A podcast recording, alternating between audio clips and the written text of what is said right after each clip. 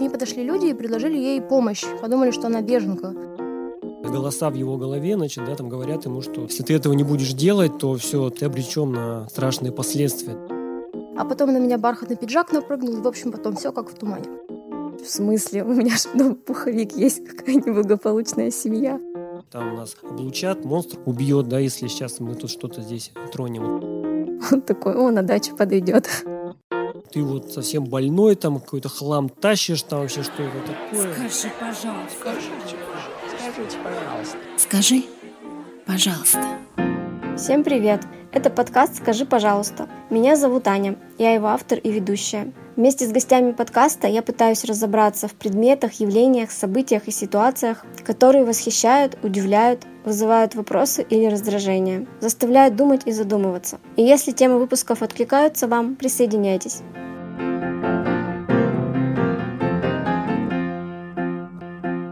Сегодня вместе со мной этот выпуск будет вести Виктория Халиулина. Сегодня мы пригласили в гости психиатра-психотерапевта Романа Зайко, чтобы он помог нам понять феномен патологического собирательства. Да, хотел поблагодарить за то, что пригласили, и поприветствовать вас и всех слушателей подкаста. В двух словах о себе расскажу. Я по основной своей специальности и основному функционалу врач-психотерапевт. Работаю в психиатрической больнице номер три. И как раз эту тему в большей степени я буду рассматривать с позиции именно психотерапии. Да, я думаю, каждый из нас сталкивался с этим явлением среди знакомых, близких. У меня есть подруга, она очень стильная девчонка, она любит одежду, любит наряжаться. И вот как-то она была в Киеве, в эпическом совершенно рынке на Лесном, который занимает несколько футбольных стадионов, и накупила там вещей. И когда оказалась в аэропорту в Москве, стала все это переодевать, перекладывать, к ней подошли люди и предложили ей помощь. Подумали, что она беженка. А сама она говорила, я даже хотела бы ее процитировать, ну вообще, мы просто так поехали прогуляться. Я там нашла свои казаки мечты, но они были коричневые, а сумка у меня была серая а ходить по Крещатику в несочетающихся сапогах и сумке мавитон. Поэтому я поехала на следующий день туда искать сумку коричневую. Нашла две, обе красивые, не смогла выбрать, взяла обе, а потом на меня бархатный пиджак напрыгнул, и, в общем, потом все как в тумане. Роман, как часто вы сталкиваетесь в своей медицинской практике с патологическим накопительством? Как понять, где лежит черта между любовью к вещи, вещизмом и патологическим собирательством? Ну да, это очень важный вопрос. Конечно же, нам надо понимать, в каких случаях это некая вот особенность характера, где это уже именно психопатология. Особенно мне и моим коллегам это очень важно понимать. Ну, то, что было описано, да, сейчас Виктория вами, мы не можем сказать, что это именно уже такое болезненное проявление, да, психопатологическое. Скорее, это больше про сложность, да, сделать выбор. Скорее, такой вот психостенический такой компонент. Есть такой термин в психиатрии, когда человеку очень трудно сделать выбор. Если все-таки обозначить именно критерии, нормы ну, относительно, потому что порой это бывает как бы трудно, да, одно в другое переходит. Все-таки главным критерием, насколько это сказывается на здоровье, на социальном функционировании, да, и насколько все, все-таки это вообще, ну, с понятием здравого смысла зачитается. Потому что, смотрите, там наличие большого количества там, одежды, предметов, домашних животных и так далее, само по себе это не является основанием для того, чтобы это диагностически оценивать. Очень важно, зачем человек это делает, что он туда вкладывает. Вот это главный критерий. Потому что одно дело, человек собирает что-то или там э, копит дома, например, потому что он испытывает сильную тревогу по поводу того, что там случится какой-то экономический кризис финансовый, да, вот как он, допустим, уже там, допустим, потерял там со состояние, там, бизнес, накопление за предыдущий кризис. И у него это оставило такой невротический след. А другое дело, человек делает это, потому что у него там, не знаю, голоса в его голове, значит, да, там говорят ему, что если ты этого не будешь делать, то все, то ты обречен на страшные последствия. Поэтому важно понимать, что вкладывает человек в эти действия и насколько критично он к этому относится. И еще насколько он понимает, что будет, если он от этого избавится, да, потому что если у него некая такая невротическая реакция, и ему все-таки объяснить рациональные доводы, привести, объяснить, что ничего страшного не произойдет, если ты избавишься от этих вещей, да, он может испытывать тревогу, он способен это понять, что это какая-то тут излишняя. Человек же, у которого это уже переходит грань, да, то есть между вот уже такой нормой или пограничного состояния между нормой и патологией и уже в сторону а, такого э, психотического, да, значит, уровня, то он это даже не поймет пойдет, и более того, он будет искать какие-то доводы нелогичные, он будет злиться на тех людей или обижаться, которые будут его ну, в этом уговаривать. Второй момент, что те эмоциональные реакции, которые будут сопутствовать при необходимости избавиться от вещей, будут да, совершенно не соразмерны да, то есть, э, этой ситуации. То есть это будут ну, эмоциональные реакции, по сути, как ну, при какой-то, при очень такой драматической, да, при очень опасной, там, угрожающей ситуации, что абсолютно несоразмерно. Также, как он это делает. То есть, если он все равно относительно как-то это все собирает, но какая-то у него система, какая-то у него там места хранения, которые пусть они переполнены, но, но они тем не менее присутствуют, да. А, вот либо это такой абсолютный хаос, бардак, да, там грязь, антисанитария и так далее. То есть это, в принципе, уже такой, наверное, один из универсальных психиатрических критериев, насколько человек, в принципе, ну, придерживается каких-то норм гигиены, санитарии и так далее. Если здесь значит, полная антисанитария, да, то это уже тоже один из критериев. И, кстати, здесь, наверное, можно сказать, что ну, некоторые специалисты относят вот к этому феномену патологического накопительства, да, значит, избыточное содержание домашних животных, когда буквально там с улицы всех подбирают. Одно дело, когда это в специализированных условиях, дом, территория, прививки, все там уход за животными, да, то есть все это организовано. А когда это все, извините, там загажена вся квартира, да, и это все вот какие-то попытки там соседей или а, управляющей компании призвать к ответственности, они сопровождаются агрессией, сопровождаются непринятием совершенно. Это уже некий признак того, что человек, ну, не отражает реальность. Да? Что еще можно? Когда уже жилище само становится буквально непригодно для жизни, потому что все это захламляется и уже невозможно в этом помещении находиться. Ну и плюс то, что я еще говорил, да, то, как человек объясняет, да, то есть если это сопровождается какими-то мыслями, потому что там все там, не знаю, инопланетяне иначе там нас облучат там, да, или что-то там, какой-нибудь монстр придет, да, и, значит, э, всех, не знаю, убьет, да, если сейчас мы тут что-то здесь тронем. Вот это уже, наверное, вот к этому относится. В общем, ну, я вот вкратце, как мог, да, наверное, такие основные критерии. А есть какая-то выборка по наиболее частым сопутствующим состояниям человека, которые диагностируются? Я цифры не назову точно, да, но э, все-таки больше это про психотический уровень, про психозы э, эндогенные и органические, да, то есть, ну, органически имеется в виду, когда уже э, вследствие либо травм мозга, дегенерации, сосудистых нарушений и так далее, то есть повреждаются и не выполняют полноценно свою функцию определенные участки мозга, и при этом вот появляется данный феномен. То есть, наверное, все-таки чаще в эту сторону это идет. Очень часто у нас в городе скрываются квартиры, где до 200 животных бывает. И они действительно в антисанитарии живут, и очень много трупов. Нередко волонтеры занимаются тем, что потом э, пытаются помочь и человеку, как правило, который оказался в таких условиях, и животным. Вспомнила еще одну ситуацию. Была такая знакомая семья у меня, там глава семейства, при том, что имел стабильный бизнес, вообще все у него было, в принципе. Не то, что прям он миллионер, но хороший достаток был. И при этом он, допустим, если проходит мимо помойки и видит, там красивый диван стоит, выставили, он такой, о, на дачу подойдет.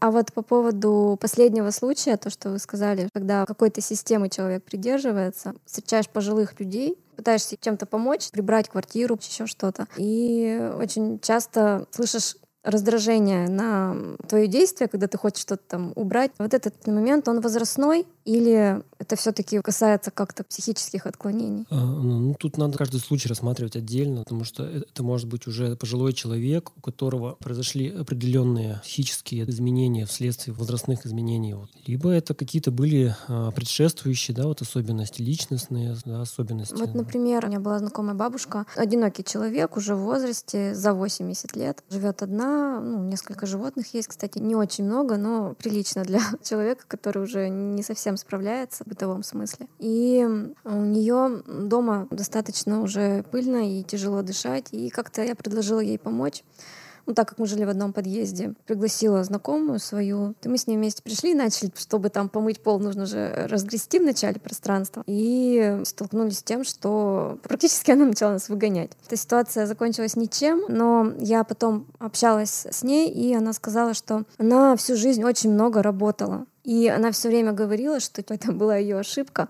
потому что на работе, на учебе где-то муштра все равно присутствовала, что там вот всем нужно вот так. Ну, здесь, наверное, повлиял ее образ жизни вот на то, что она вот как-то так стала к этому относиться. Вот такой параллель провели, такой э, длинник ее жизни. Упомянули про образ жизни и про личностные особенности. Да? Тут что из чего вытекает в данном случае, что первично, что вторично. Образ жизни повлиял на ее личность или же ее личность строилась да, в определенную модель, которая была для нее комфортна, да, когда есть жесткие рамки, когда этих рамок придерживаюсь, да, и, соответственно, это дает некую такую вот иллюзию порядка какого-то и стабильности, и, соответственно, тоже является такой опорой для нее, да, и, соответственно, когда уже такие вот предшествующие, да, вот эти особенности э, с возрастом могли еще и усилиться в силу возрастных изменений, плюс изменившийся, да, вот образ жизни, объективные переживания, которые пожилые люди испытывают.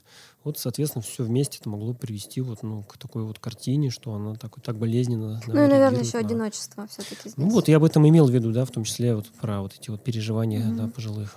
Мне кажется, патологическое собирательство как родное ложится на проблемы советского дефицита, которые в виде какой-то коллективной травмы много присутствуют в нашем обществе. Среди старшего поколения не знаю, как там, опять же, это накладывается на возрастные изменения, но я думаю, понятно, о чем речь. Ну, я бы не стал так привязывать именно к советскому дефициту, да, если вот имеется в виду те вот пустые полки, как в Ельцин-центре да, представлены, это был да, такой достаточно непродолжительный все-таки период времени, да. Я просто обращу ваше внимание на то, что этот феномен, он, а, в принципе, универсален. Универсальный механизм адаптации нашей психики, да, который и, и в советское время, и в постсоветское, и во времена там, древние, да, значит, там, средневековье и так далее всегда присутствовал. И здесь как бы любые какие-то потрясения, они могут этот э, механизм проявить. Вот что далеко ходить, помните 2015 год, когда упал курс валюты, да, и люди побежали закупаться по 10 телевизоров. Тут, опять-таки, тот же самый механизм, да, то есть дефицита не было, да, но вот инстинкт, да, того, что какой-то катаклизм, кризис, возможный там, знаю, голод, он заставляет человека совершать вот такие вот необдуманные поступки. Но в том случае это был такой временный, ситуационный, да, вот момент. А вот те люди, вот про которых мы сегодня говорим, у них это как закреплено либо на личностном радикале, либо это уже как такое вот э, заболевание, которое сопровождается вот таким феноменом. А если вот как в частном случае, да, тот период, который на нашей истории, нашей страны, который вы ну, упомянули, ну, конечно, он тоже мог, да, э, сыграть э, свою роль. Скажи, пожалуйста.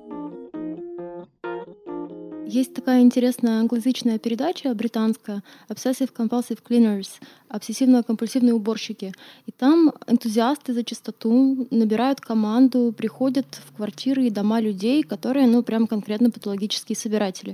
То есть там звучат фразы, ну, вроде «За четыре года жизни он ни разу не менял постельное белье» и они там все это расчищают. А бывает так, что человек, допустим, у себя дома набивает холодильник едой, тоже его не чистит, просто докладывает сверху до тех пор, пока просто в квартире не начинает пахнуть.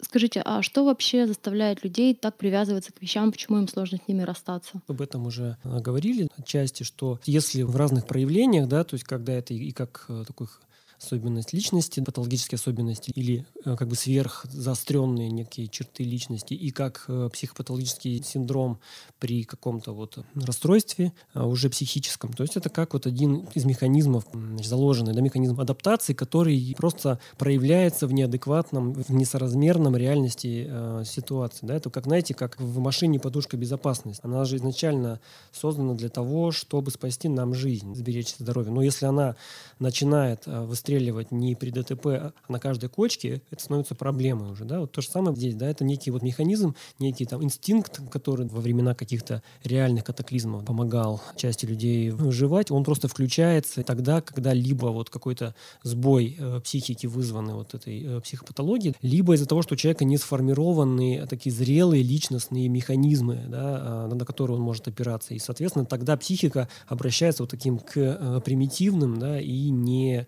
соответствующим реальной ситуации механизмам. Если очень просто, я бы так да, вот объяснил простыми словами. И, кстати, да, вот добавлю, вот да, тоже вот вы ранее спрашивали про то, как какие-то вот, да, вот коллективные травмы, да, вот а, потрясения, значит, могут а, влиять.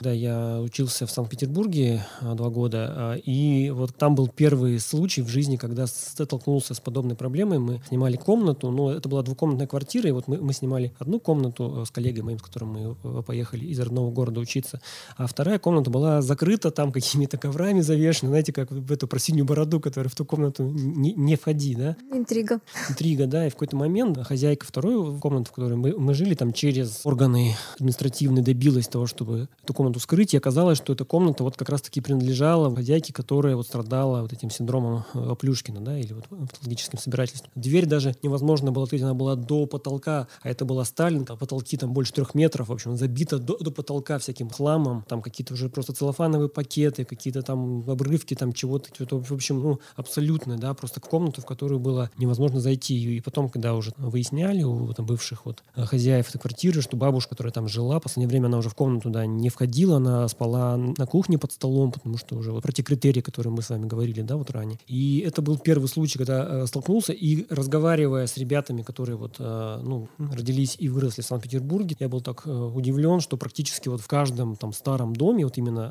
э, дома старой постройки, вот такие люди встречались. И вот когда я обсуждал как-то эту тему с, с своими учителями профессии, прозвучало мнение, что как раз эхо блокады. И, скорее всего, это те бабушки, которые жили в то время, пережили эту блокаду. Не все, конечно, но одно из проявлений вот этой вот как бы травмы, да, а, которая таким образом у них с возрастом стала проявляться. У меня есть немножко похожая история про молодого человека примерно нашего возраста. У него тоже все было завалено до потолка, но у него были протоптаны дорожки к туалету, холодильнику и кровати. Ну да, э, потребности наши заставляют даже э, протаптывать тропинку. Есть период, когда это понятно, что нужно бить тревогу. Например, если я словно какую-то коробочку рассматриваю и думаю, не оставить ли мне ее под что-нибудь. Красивая коробочка. это симптоматика уже определенная или это, в принципе, всем свойственно, можно не беспокоиться?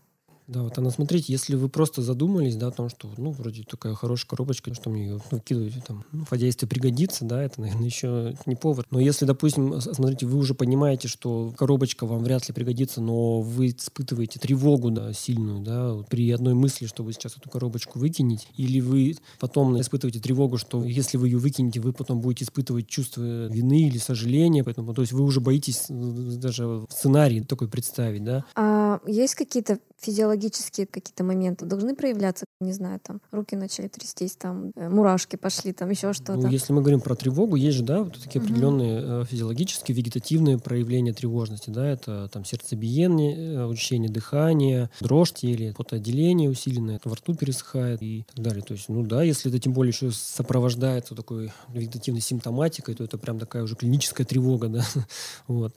А, потом, смотрите, если вы видите, что этих коробочек уже так много, что вам их там некуда складывать, что вам приходится жертвовать пространством квартиры, которую вы изначально для другого там рассчитывали. Или что видите, что вот ваши знакомые, близкие, да, вот вам уже делают замечания об этом. Или вы понимаете, что вам уже стыдно, неудобно знакомых в гости приглашать, потому что они вам будут делать замечания. То есть это вот такие уже моменты, которые, да, конечно же, повод для того, чтобы задуматься об этом. Что может выступить триггером? Это будет зависеть от того, все-таки в рамках какого э, психопатологического процесса это развивается. Потому что если это генеративные изменения мозга характерны для пожилого ну, возраста, тут понятно. Если это в рамках такой личностной патологии, да, вот, э, то, ну, это, как правило, там личность уже вот себя вот в таком виде проявляет, ближе там 20 годам, э, плюс-минус, да, то есть если это, допустим, там в рамках эндогенного психоза, там, шизофренического спектра, да, ну, то здесь может быть любой там возраст, да, ну, и в 20, и в 30, и в 40 лет. То есть здесь, значит, разные, да, бывают этапы, когда манифестация э, происходит э, этих заболеваний. Вот. Ну, и про триггеры тоже мы говорили, да, что это могут быть как какие-то личностные там, переживания, очень психотравмирующие, да, и как такое последствие этой травмы, данной симптоматика. Могут быть социальные вот потрясения, тоже, вот, Виктория, вы о чем спрашивали, да, то есть вот эти вот моменты, которые таким образом могут как бы сказаться, да, и потом в дальнейшем иметь долгосрочные последствия. То есть вот здесь, ну, вообще такое современное понимание, да, нашей вообще психической деятельности и вообще, в принципе, нашей деятельности, да, это такая биопсихосоциальная модель, да, такое сложное переплетение биологических факторов, расположенности или тех там процессов нарушений там биохимических, которые могли в результате разных причин образоваться. Безусловно, это психологические факторы, это особенности личности человека, моделей его семьи, в которой он воспитывался. Кстати, да, по поводу семьи mm-hmm. хотела спросить, а как вообще может повлиять то, что, допустим, в семье один человек такой экономный, бережливый и подсобировает. У меня друг есть, он рассказывал смешную историю с детства. Это были 90-е годы, и ему родители купили на рынке пуховик. Они жили с бабушкой в одной квартире. Она повесила его в шкаф и сказала, это на выход. Ну да, как он был ребенком, он, естественно, послушался взрослых. У него было другое пальто старое, но он постепенно из него вырастал. И бабушка бережно это все надставляла рукава, чтобы внук мог еще ходить. И дошло до того, что как-то он рассказывает, иду, говорит, я в школу, за мной идет мама с сыном. И, видимо, там сын начал говорить про меня, и мама ему так шепотом объясняет. Это мальчик, наверное, он из небогатой семьи, возможно, неблагополучный. Я, говорит, офигел вообще. В смысле? У меня же дома пуховик есть, какая неблагополучная семья. Ну и, конечно, после этого он пуховик этот отдел прямо на следующий день. То есть у него реакция была незамедлительная на это. Я сейчас общаюсь с этим человеком, ну, могу сказать, что он, когда какие-то вещи покупает, он старается сразу попробовать, одеть и так далее. Можно ли здесь установить связь какую-то, то есть что это, допустим, на него как-то повлияло? А, кстати, у него же бабушка прошла войну, и, понятно, тяжелое время. Вот эта память о каких-то голодных годах, она всегда хранила два или три чемодана. В одном там спички, в другом мыло, в третьем еще что-то на случай войны. Хотя война так и не пришла, бабушка жила до почтенного возраста, умерла, а чемоданы со всем этим добром хранятся до сих пор. Вернусь к своему вопросу, как на близких это может повлиять в будущем вообще? В вашем вопросе уже, наверное, ответ содержался. Как раз таки вы заметили, что у него такая вот особенность, да, что когда он покупает вещи, он старается ее быстрее примерить. Вот, как раз таки вот семейная я модель, да, и вот эти вот семейная система, и те модели, которые да, вот ребенок видит в своей семье, она может повлиять как на то, что человек ее берет как шаблон, потом проявляет даже вот неосознанно, даже не стремясь к этому специально, да, либо наоборот как э, контрмодель, то есть он старается всячески избежать того, что было в его детстве, да, для него травмирующий опыт, и вот он хочет, чтобы у него было все по-другому, и он прямо нарочито порой может э, делать что-то, что э, как раз-таки является противоположным поведением. Я бы сказала, это ощущается как то, что человек себя чувствует свободным, ну, то есть он хотел и одел. Но это, наверное, здоровое проявление скорее, да? Но Или... если это не приводит к каким-то последствиям, последствиям, mm-hmm. да, для него, ну, гипотетически предположим, да, что, например, человек из такой семьи, где была такая семейная модель, где все запрещалось, где все значит, на случай войны, где ничего не давалось, да, где не чувствовал эту свободу, чтобы э, просто естественным образом тут надеть или что-то съесть, а у него, допустим, привело к такой, к излишней даже, да, такой расточительности в жизни, он не может это контролировать, у него вот это, ну, что нет, ни в коем случае нельзя ничего копить, надо, надо вот все, да, вот э, все тратить, тратить, тратить, вот тогда мы можем сказать, что это таким негативным образом образом проявляется. А если для него это просто жаждет этой свободы вот в этих проявлениях да, своей деятельности, и это не мешает ему удовлетворять его значимые потребности, планы, ну тогда да, это не влияет патологически на него.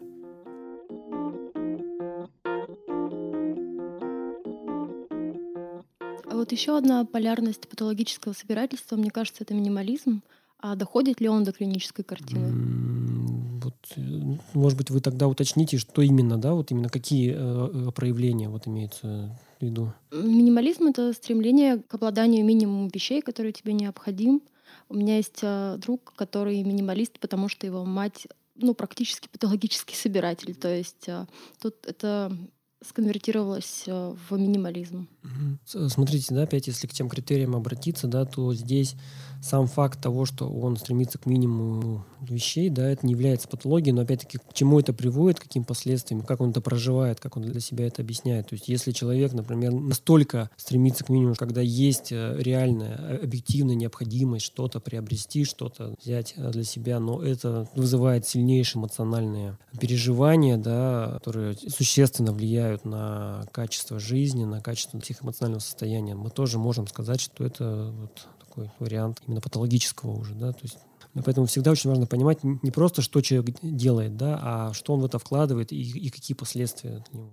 Тогда мы вот оцениваем с этой точки зрения наличие или отсутствие да, вот у него именно патологии с точки зрения вот, медицины. Роман, а что вы скажете по поводу... Есть такая известная писательница Мари Кондо. Она призывает к расхламлению и говорит, что если вы год вещью не пользовались, можете выкинуть. Не знаю, есть ли у меня склонность к патологическому собирательству или нет, но я не придерживаюсь такого подхода. Ну, мне кажется, это излишне. Вы что скажете на это?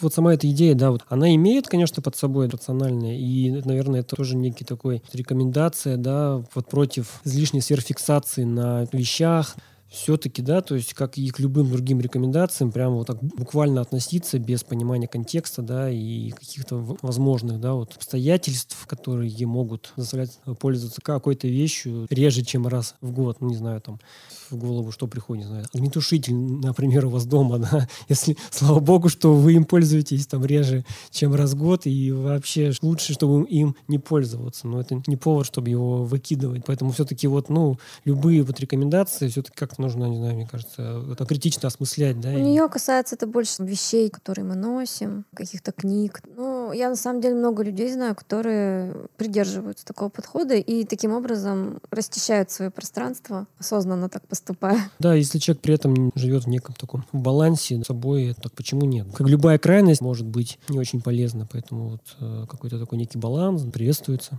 Меня всегда троллит мой молодой человек, когда я хочу что-нибудь купить красивенькое, взять с собой.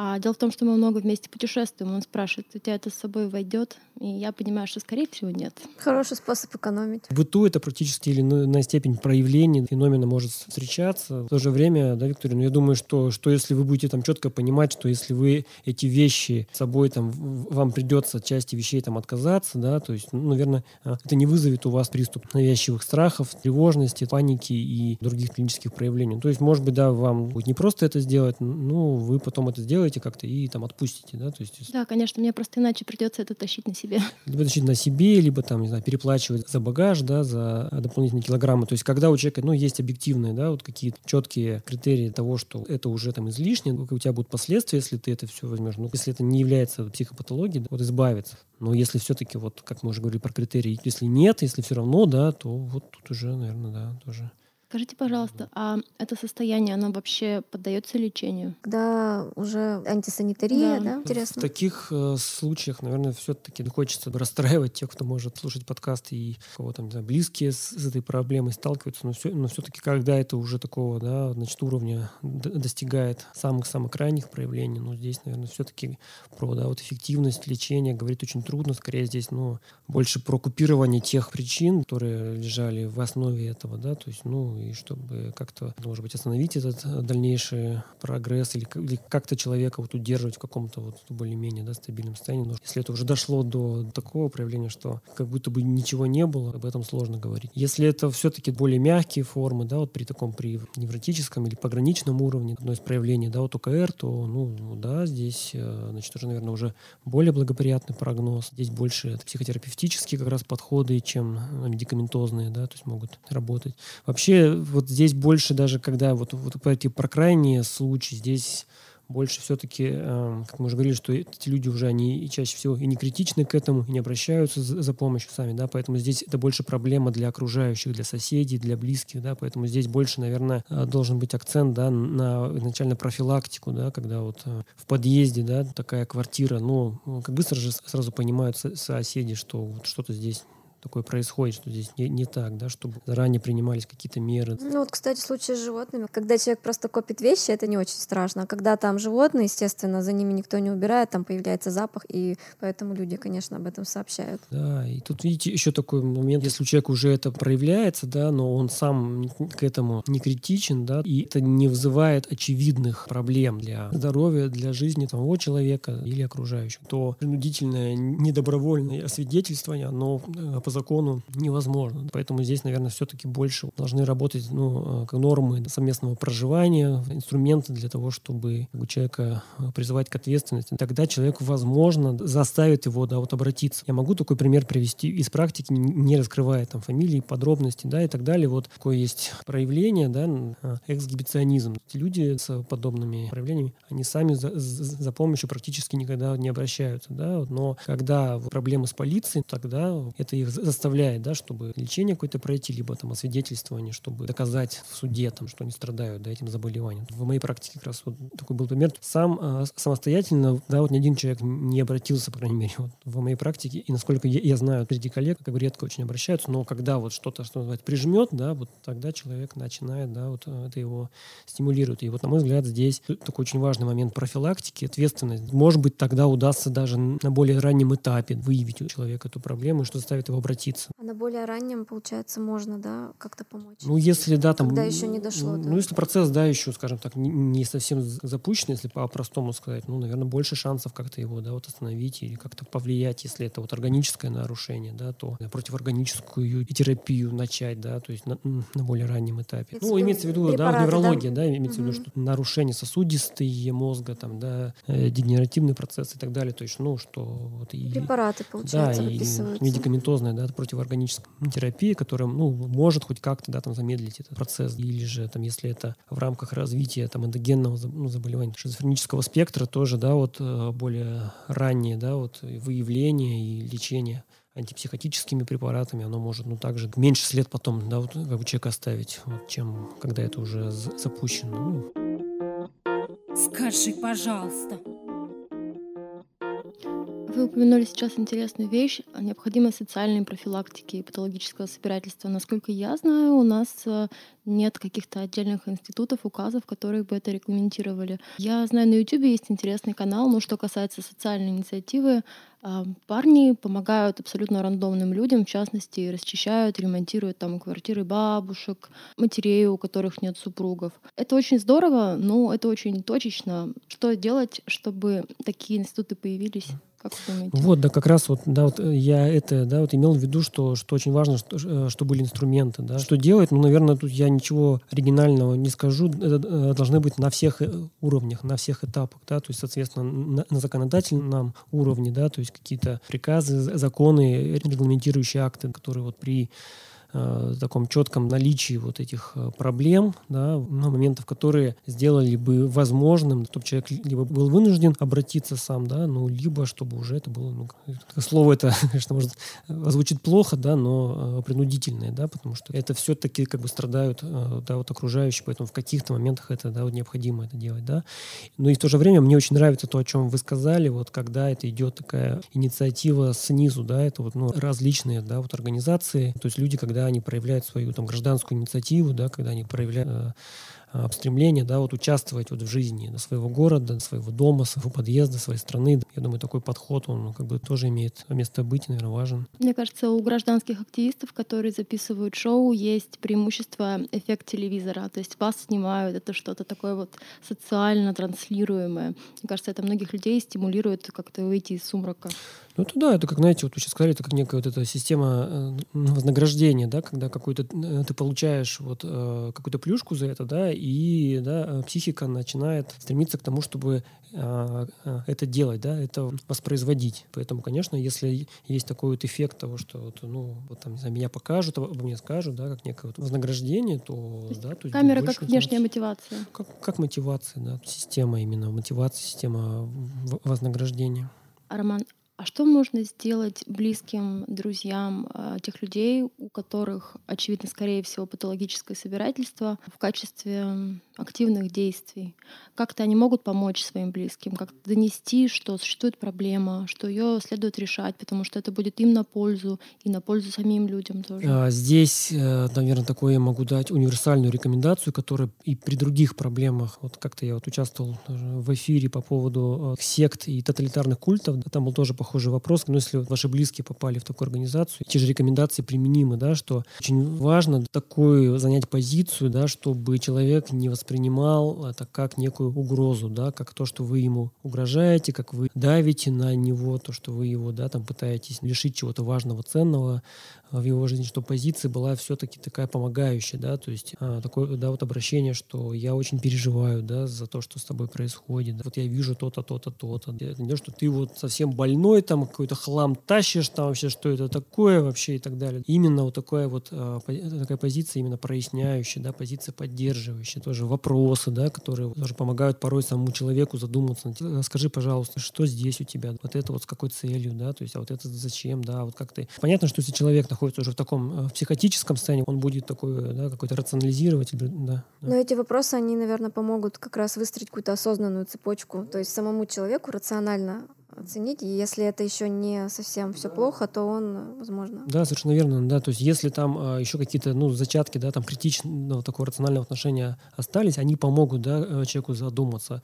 А если, ну, как бы человек уже находится в таком в состоянии, когда он не отражает реальность, ну, по крайней мере, это будет очевидно, да, и, но, тем не менее, он будет реагировать на тон, на позицию. Ну, это такой самая главная рекомендация. И если, допустим, да, человеку предлагается помощь специалиста, тоже не должно звучать как то, что ты там совсем больной, там тебе нужно там голову уже лечить наконец-то, да, вот, слушай, ну вот я вижу, что ты вот, например, там, не знаю, переживаешь вот очень сильно, ты вот, допустим, вот спишь плохо, да, и так далее. То есть не говорить ему о том, что если он не отражает, что это вот, вот это вот накопительство, это вот собирательство, что оно патологическое. А он, допустим, его, это сопровождается другими какими-то проблемами. И вот там объясни, вот, вот смотри, ты как там, как сильно, да, не знаю, переживаешь, да, у тебя вот что-то ты спишь плохо, там похудел совсем, да, и так далее. Я бы очень хотел, чтобы ты, да, вот обратился к специалисту, могу тебе помочь с тем, чтобы найти специалиста, потому что вот, вот мне кажется, тебе помощь требуется. То есть именно вот такая позиция, да, очень такая мягкая, но настойчивая, да. С добротой нужно, самое главное. С добротой, конечно, да, потому что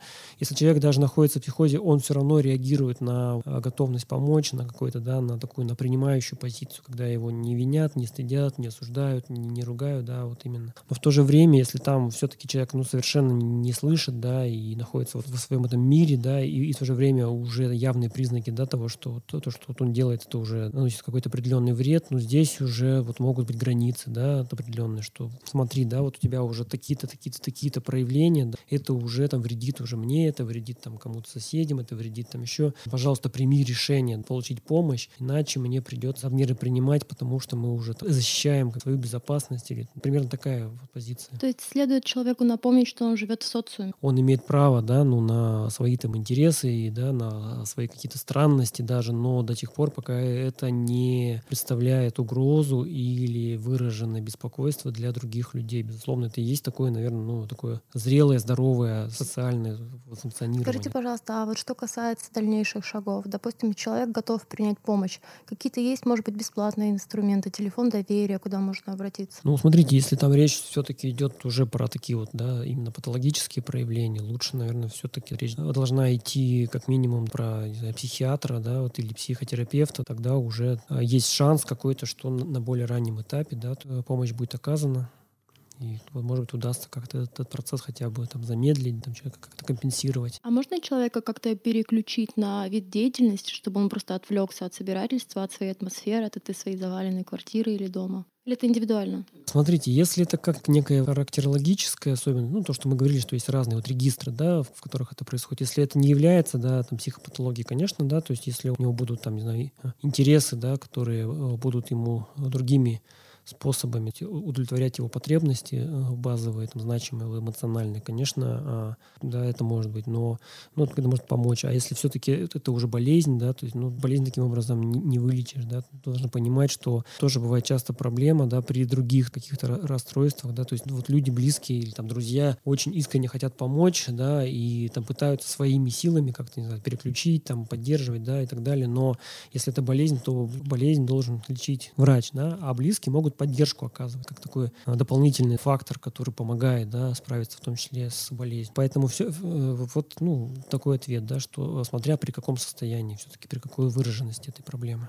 Я для себя сделала вывод, послушав вас, что, наверное, вообще вредно на чем-то зацикливаться, во-первых. Во-вторых, нужно осознанно ко всему относиться, к покупке вещей, к тому, чтобы завести животных, расчистить свое пространство. То есть тот момент считать верно, когда это уже точно нужно сделать, и, ну, то есть как-то поддерживать личное пространство в чистоте. Кстати, сдать лишние ненужные вещи можно в музей мусора. Подробно об этом проекте мы говорили в прошлом эпизоде подкаста. Роман, Спасибо вам большое, что вы пришли, что поделились с нами своим мнением. Было очень интересно и познавательно. Спасибо большое, что пригласили, да, были интересные вопросы и, и вот примеры, да, которые вы привели. И вот надеюсь, что ваш э, подкаст, эту запись услышат э, люди, да, которые в том числе, да, сталкивались с этой проблемой, не просто поймут для себя, да, что-то, но и вот какие-то вот, о чем мы в конце уже говорили, дальнейшие какие-то инициативы, выводы, активности, которые сказать, заинтересованы как да, жители одного пространства города. Спасибо. Спасибо всем, кто послушал этот эпизод. Подписывайтесь на подкаст на Яндекс Музыке, Apple Podcast, подкаст, Castbox и других платформах. Оставляйте комментарии, ставьте звезды. Это очень важно для продвижения подкаста. Всем пока. Всем пока. Берегите себя.